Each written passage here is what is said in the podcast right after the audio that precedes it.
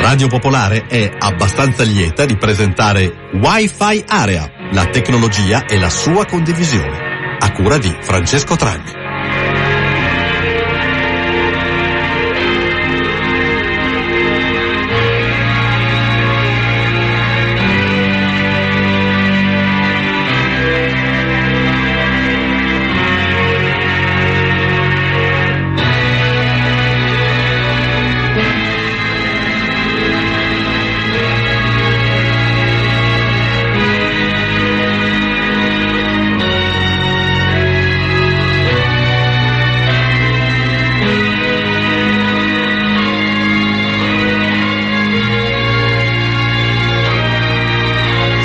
21.30 in punto, buonasera a tutti gli ascoltatori e le ascoltatrici di Radio Popolare da Francesco Tragni. Questa è Wi-Fi Area, la tecnologia e la sua condivisione in diretta dagli studi di Viollearo.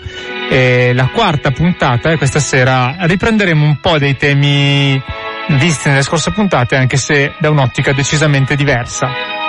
Infatti, se vi ricordate, la settimana scorsa abbiamo parlato di smart working, del bello di poter lavorare un po' da dove capita, e però c'è anche un rovescio della medaglia con cui cercheremo di aprire la puntata di questa sera visto che uno dei temi che affronteremo è quello dei virus informatici, della cyber security, insomma di tutto quello che eh, avendo a che fare con strumenti informatici sempre più eh, complessi e sempre più aperti, eh, insomma bisogna, bisogna, pur fare i conti, le aziende lo fanno, molto spesso subiscono degli attacchi, un po' come i pirati qualche anno fa, eh, nelle, nei racconti di, di, di, di qualche secolo fa, oggi insomma c'è chi combatte per noi, soprattutto per le aziende, questo tipo di battaglie contro chi cerca di accedere ai nostri dati sempre più, eh, diciamo, in pericolo da questo punto di vista.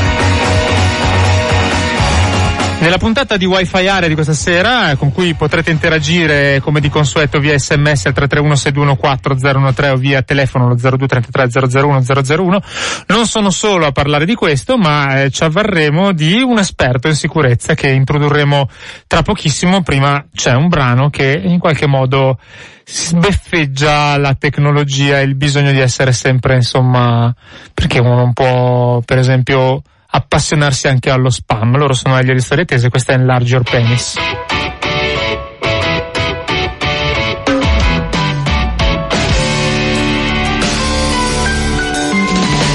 La mia vita non era così interessante quando non c'era ancora la posta elettronica degli amici, le lettere della fidanzata, le lettere di Equitalia. Mancavano dell'oggetto, mancavano gli allegati, insomma mancava il www. Specialmente mancava l'attachmento portante, quello più importante per me enlarge your penis, muchas de Viagra, muchas de clorografía. A prezzi affordabili, le più formidabili, primizie del www. Enlarge your penis, enlarge your penis, enlarge your penis.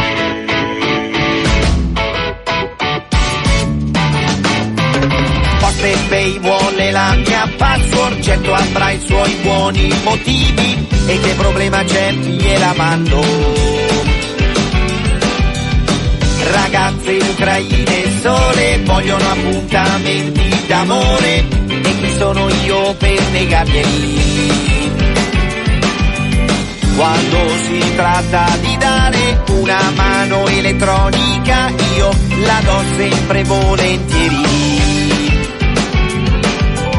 Ho gettato alle ortiche tutti i filtri anti-spam, voglio tutta la posta per me. Enlarge your penis, usiate Viagra, usiate cronografia. A prezzi affordabili, le più formidabili, notizie dal www.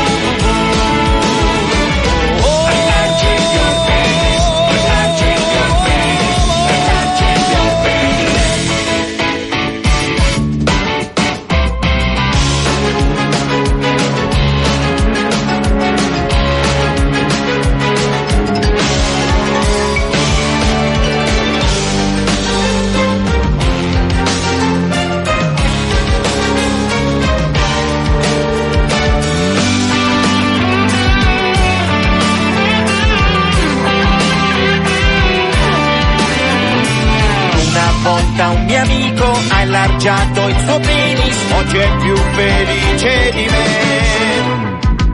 Enlarge your penis, punciate Viagra, cronografia. E le storie tese hanno aperto la puntata di questa sera di Wi-Fi Area e come dicevamo poco fa, parlando di eh, virus informatici, insomma minacce che riguardano un po' tutti noi, visto che tutti noi siamo collegati con quegli oggetti che normalmente teniamo in tasca. Abbiamo un ospite che sono molto contento di ospitare in questa trasmissione perché insomma anche un amico. e, lui si chiama Davide Del Vecchio, è un esperto di sicurezza del Clusit, adesso ci spiegherà anche cos'è il Clusit, nonché responsabile della sicurezza di una grande azienda eh, di moda italiana. Ciao Davide, spero che tu ci senta e che la tecnologia questa sera non ci faccia un brutto scherzo. Ciao, sento, ti sento benissimo, grazie Perfetto. mille. Anche, noi, Eh, anche noi ti sentiamo. Allora, ti- sei collegato ovviamente via telematica, non sei fisicamente nei nostri studi, ma comunque ti sentiamo molto bene. D'altra parte la tecnologia serve anche a questo. Allora, innanzitutto ti chiedo di raccontarci che cos'è il Clusit, visto che tu comunque fai parte di questa associazione. Sì, il Clusit è un'associazione italiana che si occupa di sicurezza informatica e in particolare si occupa ehm, di fare sensibilizzazione nel campo della sicurezza informatica, appunto.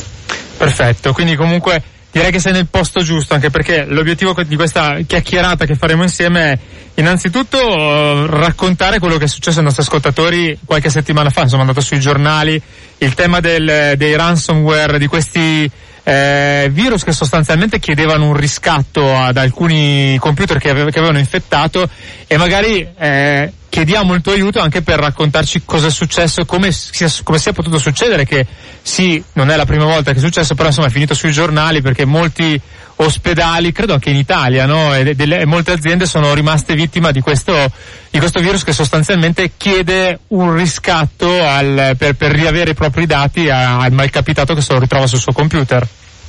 Allora, la faccenda è un pochino complessa, nel senso che i ransomware sono dei, dei tipi di, di virus che esistono già da diversi anni e sono appunto dei virus che, eh, al contrario dei primi virus, che non facevano nient'altro che replicarsi su altri computer, e quindi questo veniva fatto perché il cybercriminale o, o chi scriveva il virus si chiamavano virus writer al tempo, semplicemente, eh, volevano semplicemente dimostrare quanto erano bravi e quindi quanti computer riuscivano, riuscivano a, a infettare in poco tempo. Invece eh, ah, diciamo che i cybercriminali hanno fatto un salto di qualità e hanno pensato eh, di trasformare queste conoscenze nell'abilità eh, di, di scrivere questi virus in soldi. E quindi cosa hanno pensato? Hanno pensato bene di, eh, dopo aver infettato i computer, eh, cifrare alcuni dati importanti del nostro computer, quindi rendere- renderli illeggibili eh, e fornire una, la password di decifrazione di questi, eh, di questi dati solamente dietro una, una compenso, un, un compenso. Questo compenso appunto è, è ransom, no? che appunto è il riscatto, per questo si chiamano ransomware, perché da software e eh, ransom, e, e sono appunto, viene- deve essere pagato questo riscatto in una, una criptovaluta, quindi in una valuta virtuale che è difficilmente eh, diciamo tracciabile, ha questa particolarità eh, che si chiama Bitcoin. Quindi a fronte del, del pagamento di questo riscatto dicono, dicono, ma non sempre è vero purtroppo, tra l'altro, eh, di eh, restituire, o meglio, di comunicare la, la password di, di decifrazione di questi dati al, eh, al computer, al, diciamo, al malcapitato che è stato infettato da questo computer per riuscire a recuperare i propri dati. C'è anche un elemento in più alla speed del film, non eh, la droga, è il fatto che comunque normalmente c'è anche un contatore che compare sul computer che ti dice che i dati verranno distrutti se non viene pagato il riscatto entro un certo numero di ore, in genere abbastanza limitato, no? Cer- certo, questa diciamo è, è una, è una forma di minaccia psicologica. Molto marketing, che- sì.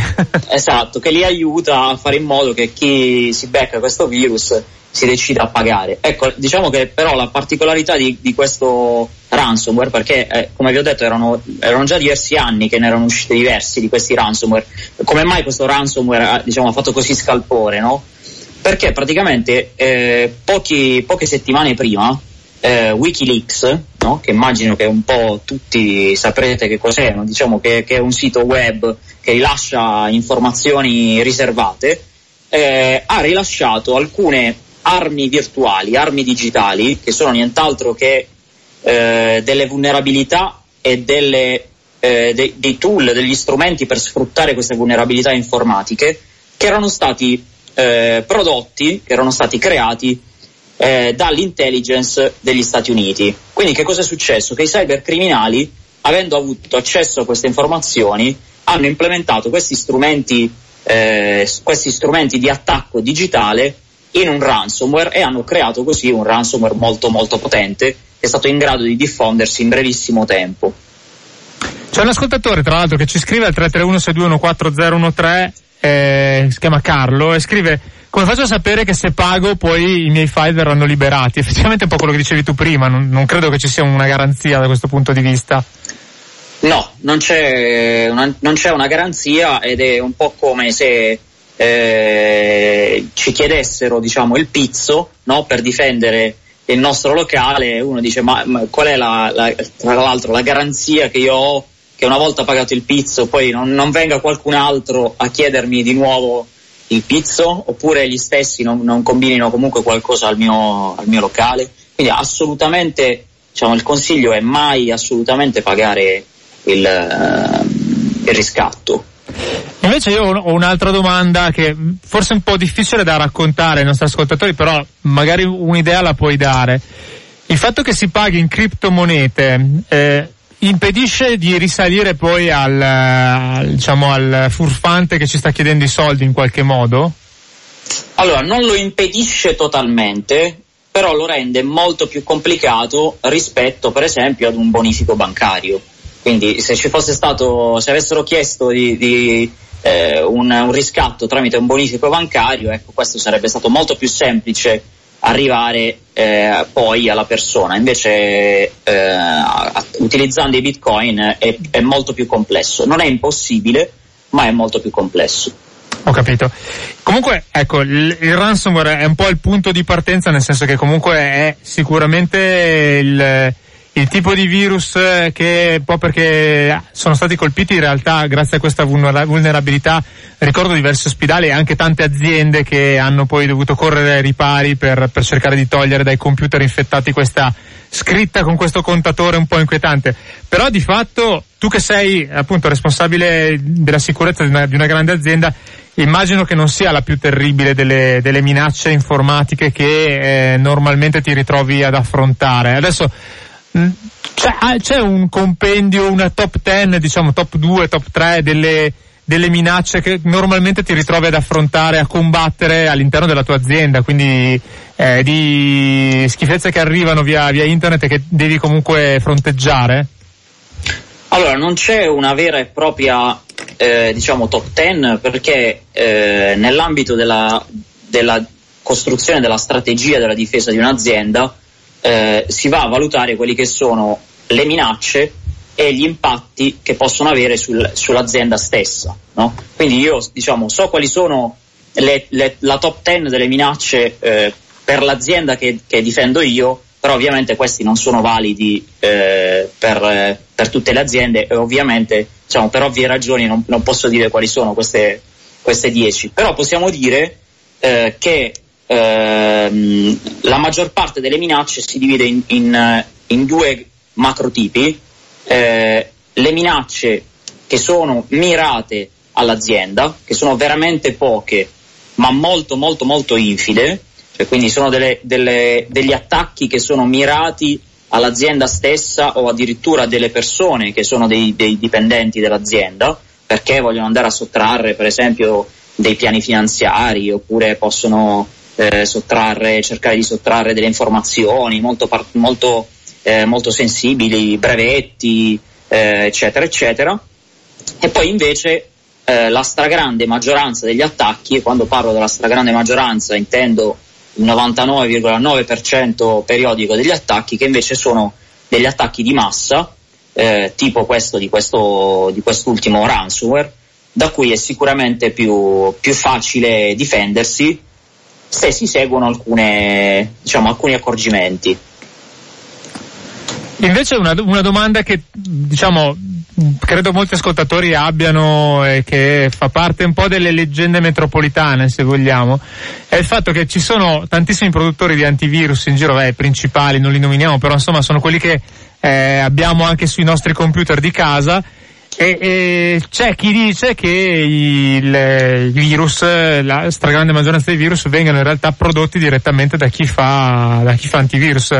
Questa è una leggenda metropolitana a tutti gli effetti oppure è un, uh, una bufala insomma?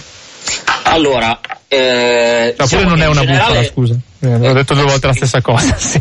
Eh sì. Eh, allora, diciamo che in generale eh, è, è, un po' una leggenda metropolitana, ma che secondo me eh, si basa su un unico fatto reale. Allora, è una, un po' una leggenda metropolitana perché eh, in ogni momento eh, vengono creati in realtà eh, migliaia di virus diversi eh, da un sacco di persone che fanno appunto di questo mestiere, cioè i cybercriminali, e vi assicuro che ce ne sono talmente tanti che diciamo, una, una compagnia che fa antivirus non ha nessuna. Poi, poi immagino ci saranno quelli sfigati che non arrivano neanche a, a, infettare niente, poi quelli invece un po' più seri che superano alcune barriere, probabilmente quella poi. Sì, è... sì, sì. Però ecco che diciamo che c'è un unico forse riferimento diciamo, nella, nella letteratura del, del, del, mm, degli antivirus che riporta a questa, a questa leggenda metropolitana ed è eh, relativa a McAfee non so, eh, immagino che tutti abbiate sentito parlare di McAfee, il software antivirus. In realtà questo software antivirus prende il nome dal fondatore di questa azienda, che si chiama John McAfee, che è un personaggio, eh, diciamo, estremamente particolare. Eh, ci sono anche dei documentari, c'è un documentario bellissimo su di lui che si chiama Gringo, che vi consiglio assolutamente di vedere. Su Netflix, eh, vero, dicevi che si trova? Sì, sì, sì, sì, io l'ho visto su Netflix, appunto si chiama Gringo, eh, parla un po' di tutta la sua storia e in realtà spiega anche eh, che agli albori del, della, sua, eh, della, sua, azienda eh, uscì un, uh, un, virus di cui si parlava che si chiamava Michelangelo, non so se vi ricordate, una, era una cosa diciamo, abbastanza famosa. Eh, e lui raccontò che un giorno particolare, adesso non mi ricordo quale fosse, se l'8 di marzo, il 9 di marzo, non, non ricordo, eh, questo virus avrebbe cancellato completamente tutti i dati presenti eh, negli hard disk eh, che aveva, dei computer che aveva infettato. Creò uno scalpore incredibile, eh, questa notizia uscì e, e, diciamo, e diventò quello che adesso possiamo chiamare virale, No? che all'epoca non esisteva. Oggi si usa soprattutto per i social, comunque sì. S- sì, comunque diventò diciamo planetaria sì. questa notizia. Lui eh, diciamo, McAfee, l'azienda, vendette una quantità incredibile di copie eh, del suo antivirus. È arrivato quel giorno, non successe assolutamente nulla. e quindi praticamente. Grandissimo. Lui, sì, lui diciamo, montò tutto questo caso eh, mediatico incredibile. Ovviamente, quando poi non successe nulla, moltissimi eh, lo accusarono di aver creato un, un, eh, una piccola diciamo, speculazione, panico. diciamo. No, sì, una, una piccola, insomma, un'enorme speculazione perché tra l'altro la sua azienda era quotata in borsa e quell'anno praticamente le azioni schizzarono alle stelle. Ho capito. Senti Davide, ci prendiamo una piccola pausa musicale. Intanto leggo e poi prendiamo anche qualche messaggio degli ascoltatori, però te lo anticipo. Un'ascoltatrice che si chiama Livia che scrive Ciao ragazzi, non che ci tenga a farlo, ma come si fa un pagamento in bitcoin? Tanti punti di domanda, non so se è un argomento probabilmente più lungo del, de, della trasmissione, però magari proviamo a dare qualche, qualche informazione su, su come si, com, come, com'è il mercato dei bitcoin, quindi forse il discorso degli exchange, cose del genere, qualche, giusto qualche accenno. Tra due minuti, il tempo di ascoltare un, un brano e pre- far prendere fiato al nostro Davide del Vecchio. State ascoltando Wi-Fi Area. Scriveteci via sms o telegram al 331 6214 013. Oppure, se ancora amate i mezzi di comunicazione vintage, chiamateci allo 02 33 001 001.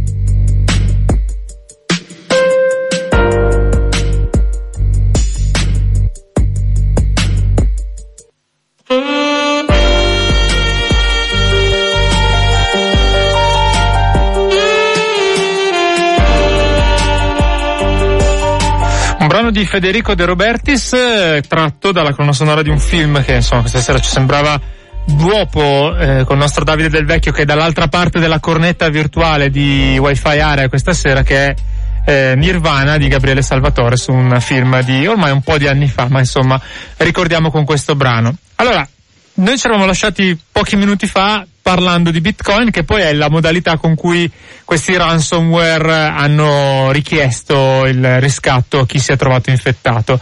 L'ascoltatrice appunto chiedeva anche di, dare un'indicazione di come funziona un pagamento in Bitcoin, visto che è una moneta che non è eh, disponibile sul, se ne sente parlare tanto ma non è disponibile sui principali diciamo nel, cioè non è che vado in banca e cambio degli euro in bitcoin è un, po', un pochino più complicato di così sì, allora, eh, innanzitutto eh, volevo dire che ovviamente eh, ripeto che eh, sconsiglio vivamente di pagare eventualmente alcun sì. tipo di, eh, di, ransom, come si dice, di riscatto. Eh, di riscatto, esatto, scusatemi. comunque sì, è il, il, il Bitcoin è un, è, abbiamo detto che è una valuta virtuale, è una valuta che mm, diciamo, si muove su un mercato che è mh, mm, assolutamente non regolamentato, quindi ha, ha possibilità di rischio incredibili. Eh, per riuscire a comprare dei bitcoin bisogna registrarsi su alcuni siti eh, che vengono detti exchange, no? che cambiano appunto le, le monete. Dopo essersi registrati eh, appunto inserendo una serie di documenti, di dati, eccetera, eccetera, si può effettuare un bonifico verso un IBAN vero e proprio.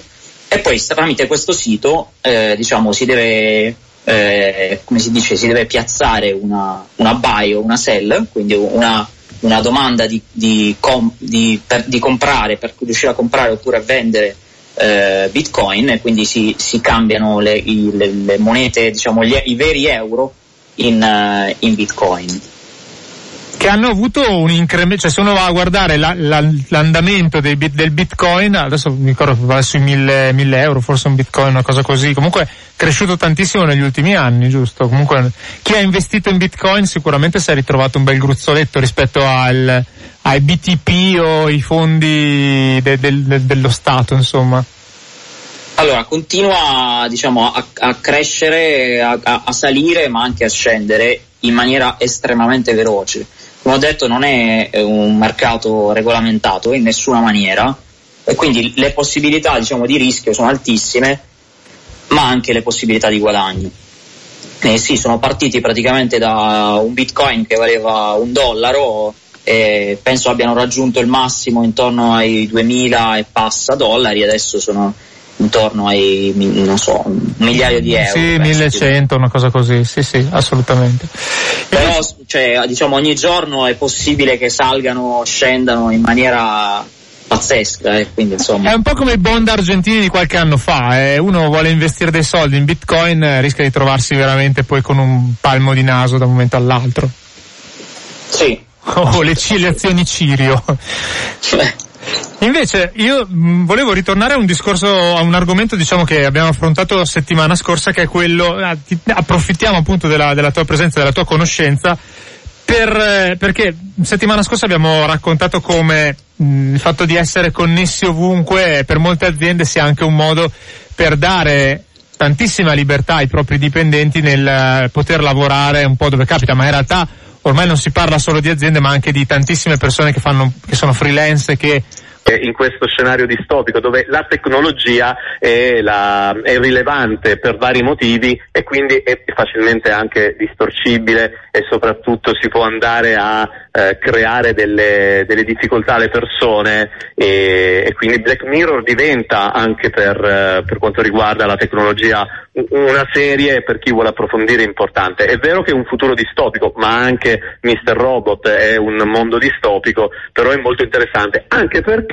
alcune cose che sono citate in Black Mirror stanno accadendo sul serio, quindi fino a un certo punto distopico o fantascientifico. Sì, beh, c'è, c'è, quella puntata del, um, dei social network che sostanzialmente, quella, quella natalizia, no? Dei social network che sostanzialmente è, è, come se uno potesse bannare le persone, non può, esatto. non può più averci a che fare, che è abbastanza inquietante. Effettivamente quella è una serie che consiglio tantissimo anche agli ascoltatori di, di andarsi a, a, a, a rivedere o vedere, insomma. A proposito, su quella c'è l'episodio di Natale che una, una speciale sul Natale che è bellissimo perché sia a livello diciamo così anche lì di tecnologia potremmo dire che lì eh, in quell'episodio si hackera la mente umana. Esatto. e quindi è un, una frontiera molto molto interessante. Però se, se, stavamo parlando di cose fantascientifiche in realtà ci sono delle cose che sono assolutamente reali eh, e una serie ehm, che ci parla di questo eh, è CSI Sabe, eh, Cyber. Ehm, una serie americana che fa parte del sempre del del grande franchising di, C- di CSI, sappiamo che ce ne sono vari, vari tipi, ehm, e questa invece narra delle vicende di questa squadra speciale dell'FBI guidata dall'agente Avery Ryan, che tra l'altro è il premio Oscar Patricia Arquette, eh, che è una cyberpsicologa, una cyberpsicologa che quindi oltre a eh, andare ad indagare su eh, varie situazioni reali, cioè di cose che possono accaderci, quindi dalla, dal rapimento attraverso eh, l'inserimento nel sistema di sicurezza di casa, piuttosto che alla, eh, al rubare l'identità di, quant- di, qualcuno per poi fare eh, delle frodi, eh, quindi ci racconta delle, delle cose che sono magari non reali perché non sono successe veramente, sono assolutamente realistiche, cose che possono accaderci tutti i giorni. Nell- nella serie tra l'altro troviamo anche il, il protagonista di eh, Dawson Creek che qui ritrova una nuova, una nuova vita Urca. interpretando tra l'altro un agente di polizia che si chiama Elijah Mundo, un agente dell'FBI che oltre ad essere un hacker, un esperto comunque di sistemi informatici è anche prestante, quindi è una serie a differenza del, di Mr. Robot che dicevamo dove eh, la, la, figura dell'hacker è molto stereotipata sul disadattato sociale, adesso per semplificare, passatemi il termine, qui invece i nerd sono assolutamente fisicati, molto attraenti, molto interessanti, addirittura eh, la, l'FBI ne assolda alcuni per non fargli fare la galera, eh, per quindi eh, saldare il debito, diciamo così, con lo Stato, li assolda per eh, mm. risolvere i casi. Quindi una un classico, il cattivo, il cattivo cattivo convertito che diventa buono, insomma. Bravissimo, nel, bravissimo. Nella... la serialità statunitense direi che ricorre abbastanza spesso, effettivamente. E che non è tanto lontano dalla realtà, perché sappiamo che alcuni degli, degli hacker più famosi che sono stati catturati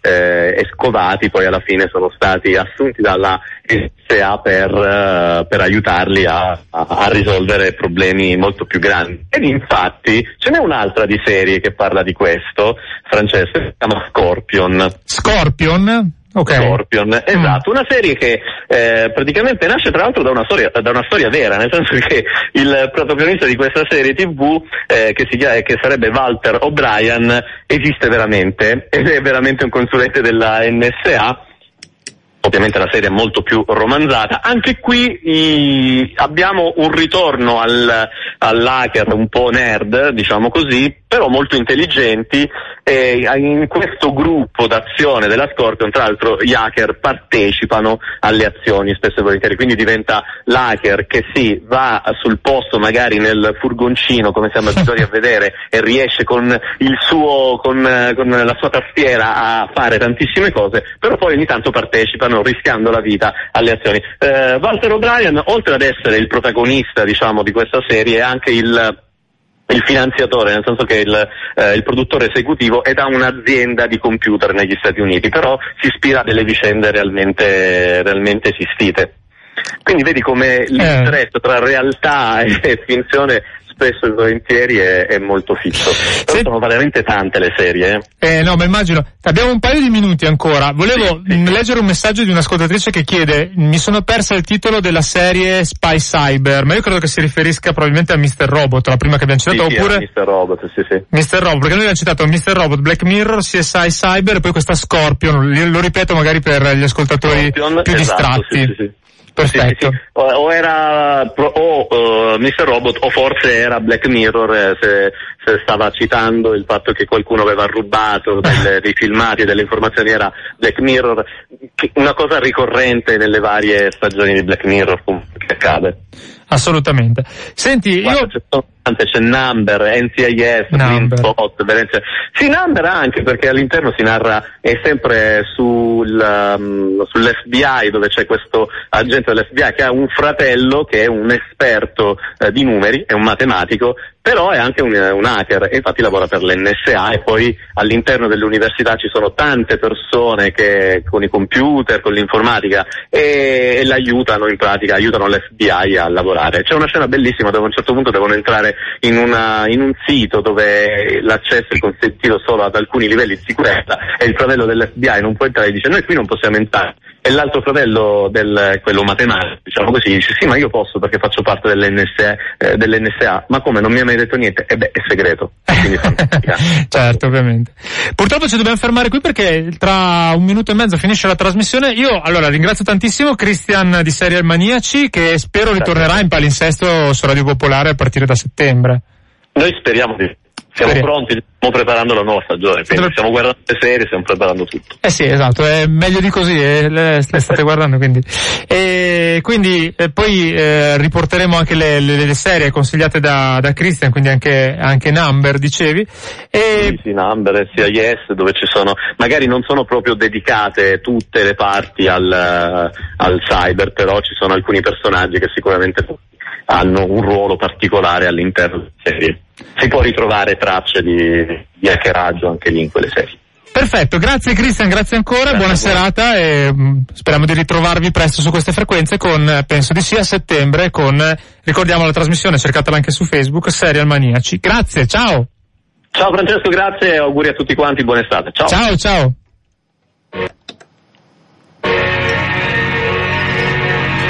E quasi è finita la trasmissione. Questa puntata di Wi-Fi Area che si è occupata questa sera di virus informatici, di cyber security. Ringraziamo ancora i nostri ospiti che abbiamo avuto, quindi Davide Del Vecchio e poi Christian di Serial Maniaci. E ricordo innanzitutto che sulla nostra pagina Facebook che vi invito a far crescere, visto che è appena nata, si chiama Wi-Fi Area Radio Popolare, troverete via via gli argomenti di cui trattiamo nella nostra trasmissione e, e ovviamente il podcast che si trova anche sul sito di Radio Popolare. Poi vi invito anche a capire come mai ho scelto questa canzone eh, come sigla della trasmissione, perché insomma c'entra col discorso della tecnologia e insomma della, e la sua condivisione. Se sapete un po' la storia del gruppo che ha fatto questa canzone, credo lo possiate riconoscere. Wi-Fi area chiocciola radiopopolare.it l'indirizzo email a cui raggiungermi sono Francesco Tragni e eh, vi do appuntamento a lunedì prossimo, argomenti decisamente diversi perché andremo in Africa con la tecnologia e parleremo niente meno che di video music la settimana prossima. Quindi qualcuno forse la ricorda, ma anche se non lo ricordate, ve la faremo ricordare noi a Wi-Fi Area lunedì alle 21.30 oppure in podcast su Radio Popolare. Ciao a tutti da Francesco Tragni.